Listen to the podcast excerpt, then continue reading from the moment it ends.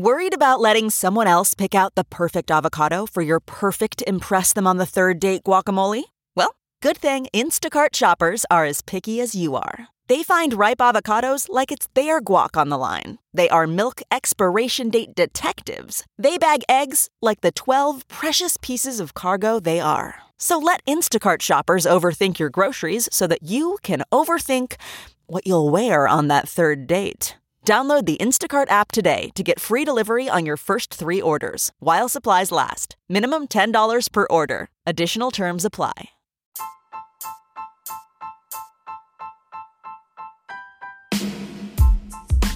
Hi, everybody. Sharyl Attkisson here. Welcome to another edition of Full Measure After Hours. This week, we update a story that we've been covering on Full Measure the huge sexual abuse lawsuit, the class action suit by upwards of 95,000 people against the Boy Scouts of America. There's been a major new development in a story that we've been reporting on on Full Measure and that is the sexual abuse lawsuit, the claims against the Boy Scouts of America by upwards of 95,000 people, most of them grown men who allege that when they were children, they were sexually abused by male Boy Scout leaders and volunteers. A very, very sad story with shades of the scandal involving the Catholic Church, where also over a period of many decades, gay priests were accused of molesting young boys, and the Catholic Church was accused of covering it up. Likewise, as we'll discuss in just a moment, victims claimed that the Boy Scouts of America as an organization was part of a cover up in the institutional abuse that was taking place within the Boy Scouts. Well, the new news about the Boy Scouts case is that the organization has reached a settlement worth about $850 million with more than 60,000 men who claim that as boys they were abused by men within the Boy Scouts organization. This case, or this group of cases, is said to be actually much larger than the ones filed against the Catholic Church and ones such as groups of claims filed over alleged abuse of young women involved in USA Olympic gymnastics. As it so happens, the investigation that I did on this big case involving the Boy Scouts replays on full measure this week, Sunday, July 25th. We are in reruns as I research and begin shooting new stories for season seven that begins in the fall. But it's well worth watching this week's rerun and or referring it to your friends. Has a lot of interesting background about what's alleged to have occurred all these years, some information that's turned up in previous lawsuits about the alleged cover up on the part of the Boy Scouts organization. Before we talk a little more about that, I want to point out something that I think is interesting. In the New York Times story written about this on July 2nd, 2021, you could search this yourself and take a look. It's called Boy Scouts Agree to $850 Million Settlement Over Abuse Claims. Again, the New York Times. And one thing that struck me as I read the story, which is pretty lengthy, is that nowhere in the story do they refer to the victims as being children or boys at the time of their abuse. Isn't that strange? In fact, the term they use repeatedly is people. It's almost as if they went out of their way to avoid describing this case as what it is. It's a sad story about predators, most of them gay men, preying on almost exclusively boys. Some of the victims young enough that the crimes qualify as pedophilia, others past the age that would qualify them as victims of pedophilia, but still children nonetheless. And I'm thinking how purposeful and artful you would have to be to write a story about this and not refer to any of that. A subheadline in the New York Times says, for example, under an agreement one lawyer described as the tip of the iceberg, the organization would pay tens of thousands of people who said they had been sexually abused over several decades. Well, they're not just people, they're men who said that they were sexually abused as boys by grown men over several decades. The first sentence in the article uses similar language. The Boy Scouts of America, it says, reached an $850 million settlement agreement on Thursday with tens of thousands of people who said they were sexually abused by scout leaders or members over several decades. Nothing about children or boys or male predators. The sole reference I can find to anything close to that comes in a quote from one of the lawyers representing a group of the boys, which is called in the article claimants, not men or former Boy Scouts. But in the quote, the lawyer says that it is the large settlement of child sexual abuse claims in United States history. So that's the one nod to that horrific detail of this group of cases. Again, in the next sentence, the New York Times calls these victims claimants, and almost in an effort not to acknowledge that the members of the Boy Scouts and the group of claimants are by and large boys or men who were abused as boys. The New York Times article talks about the Boy Scouts as an organization that shaped the values of millions of children. Actually, I think that should say boys. So again, they get through the whole article without using these terms to describe the alleged victims. I wanted to see if the Washington Post did something similar because there are trends in what I consider sort of propagandistic language that's adopted by media organizations, ways of terming things, or ways to avoid saying certain things, as in this case. I really don't think it used to be that way or as common, at least in my experience over many years working at CNN and CBS. But now it's almost as if there's an agreement inside the industry among some of the big players, particularly in the left leaning publications like the New York Times and the Washington Post, to use certain terminology and not use other terminology. Has nothing to do with factual accuracy or basic news coverage. It has to do, in my view, with furthering certain narratives and avoiding others. So, what did I find when I looked at a comparable Washington Post piece? Again, this one's from July 2nd as well. It's titled Boy Scouts of America Settles for $850 million with more than 84,000 sexual abuse victims. Well, something similar in the terminology in the Washington Post as well. It calls the victims people, not men or men who claim to have been abused by other men when the victims were boys.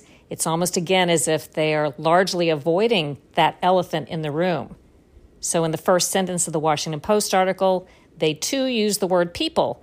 The Boy Scouts of America, it says, reached an $850 million settlement Thursday with tens of thousands of people who say they were sexually abused when they were scouts. I think that should say with tens of thousands of men who say they were sexually abused when they were boys over decades or Boy Scouts.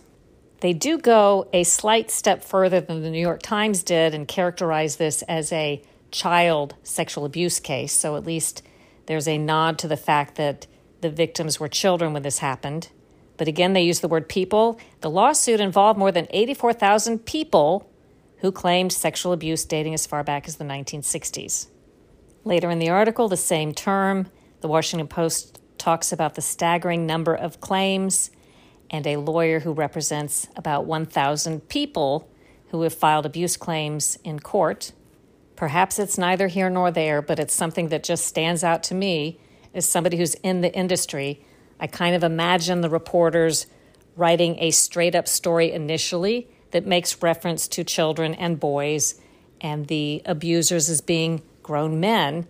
And I picture an editor or editors scratching out those words and making sure all of this reads without those references, whereby the abusers and the victims alike are just people.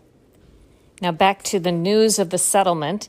This is something that the Boy Scouts, the organization, had said it was necessary to do come to a settlement of some kind about this time, about summertime, in order to survive at all, because they are in bankruptcy protection over all of this.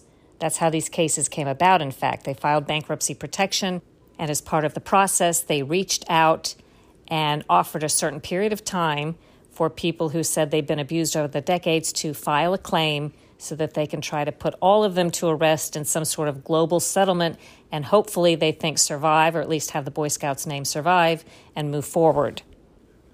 The Boy Scouts issued a statement about all of this and said, quote, "This agreement ensures that we have the overwhelming support of survivors for the Boy Scouts of America's proposed plan of reorganization, which is a key step in the BSA's path, Boy Scouts of America's path, toward emerging from bankruptcy. Bringing these groups together, says the statement, marks a significant milestone and is the biggest step forward to date as the BSA works toward our dual imperatives of equitably compensating survivors of abuse and preserving the mission of scouting.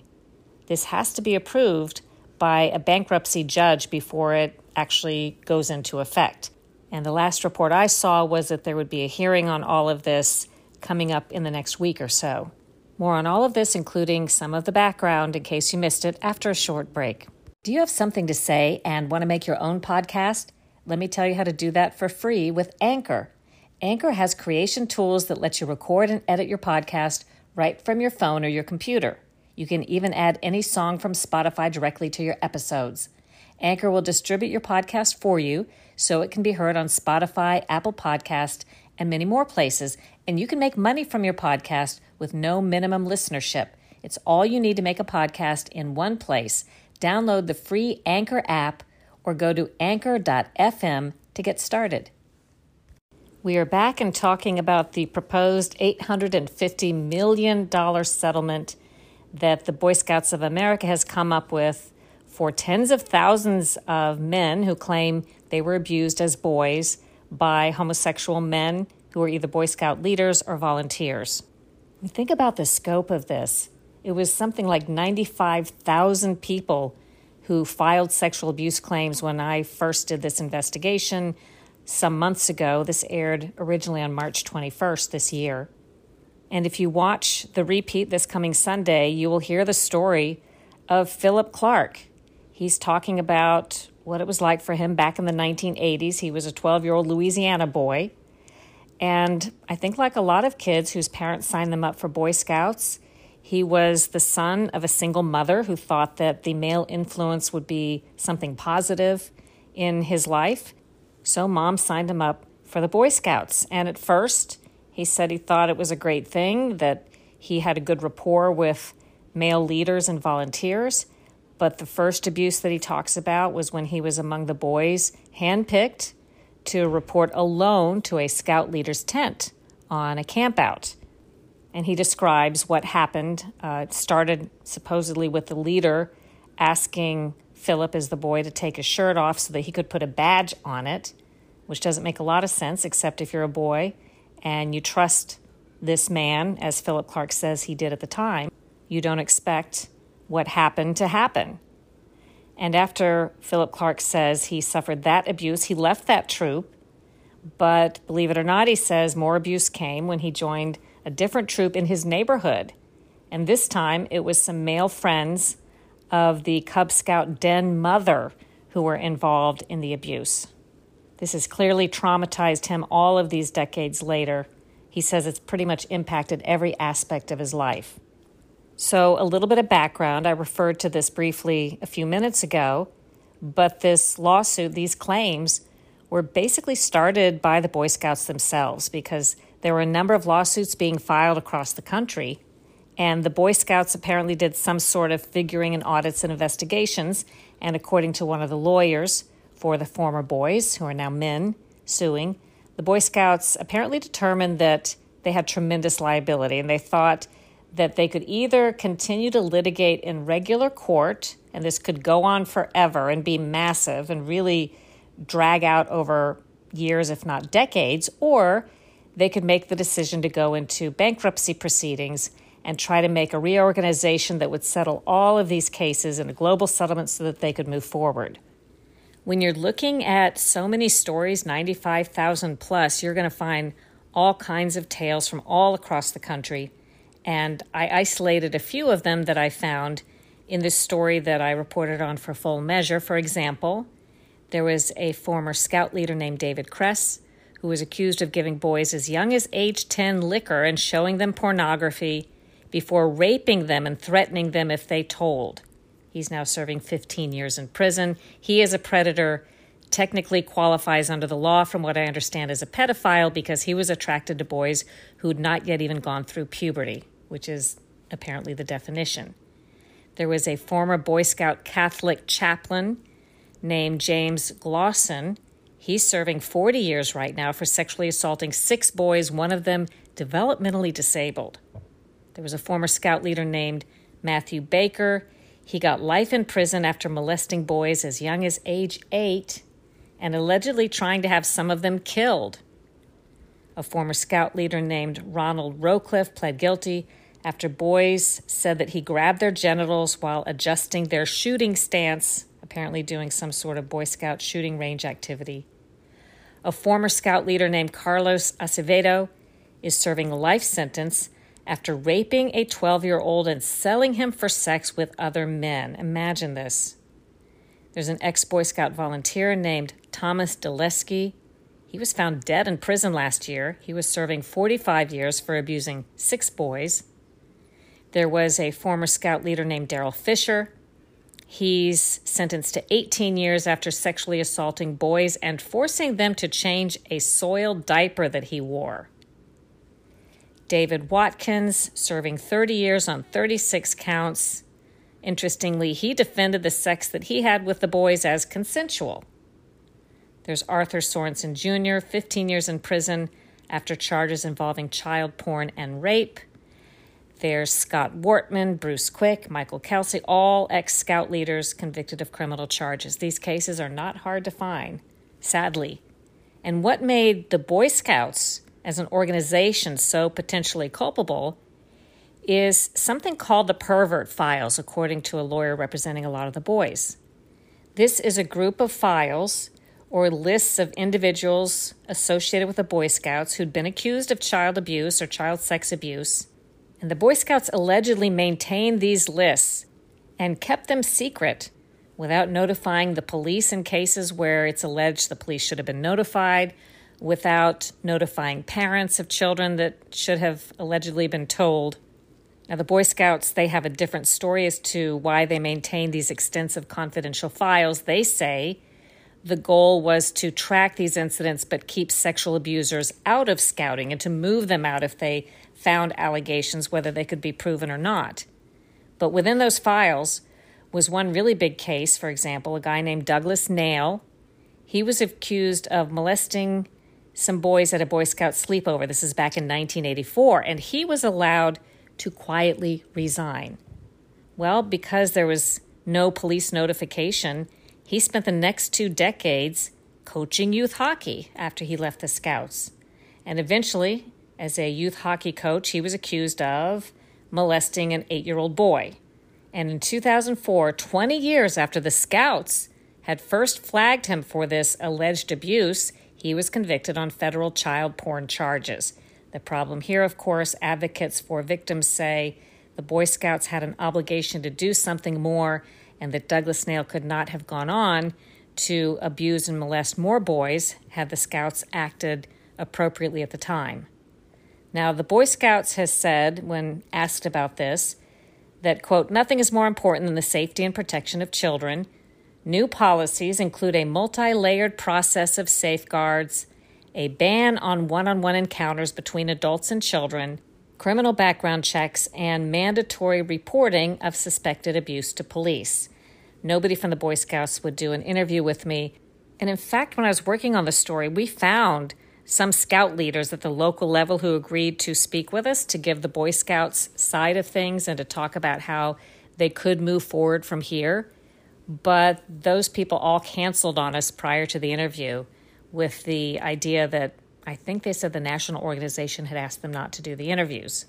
But I'm always reaching out because there are many sides to a story. I mean, there's no defending child sex abuse, of course, but the Boy Scouts has other facets to it as an organization than, of course, the abuse. And my producer did find a former Eagle Scout and former Scout leader named Chuck Pazeshki, who did do an interview with us for my story.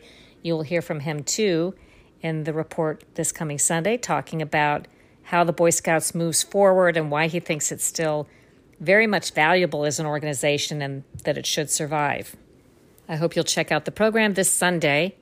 And yes, as you know, if you've been listening to these podcasts so far this summer, my crew and I, we've been all over the place already, researching, gathering information, and beginning to shoot interviews for more original reporting on our upcoming seventh year. I just can't believe we've already completed six years, but our year seven of Full Measure begins in September. I believe we start the second Sunday in September.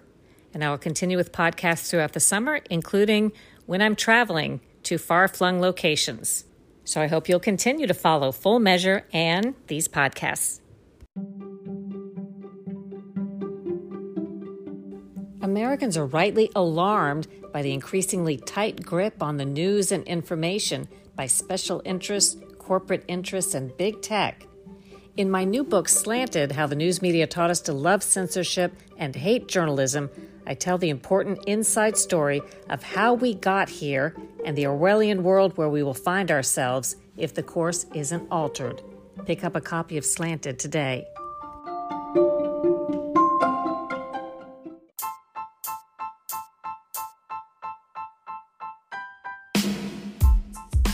I hope you enjoyed today's podcast. I hope you'll check out Full Measure every Sunday throughout the summer. We'll be back with a new and fresh season seven, our seventh year, beginning in September. I hope you'll check out my other podcast, the Sharyl Attkisson podcast. Subscribe to both of them, leave a good review, share them with your friends. Do your own research, make up your own mind, think for yourself.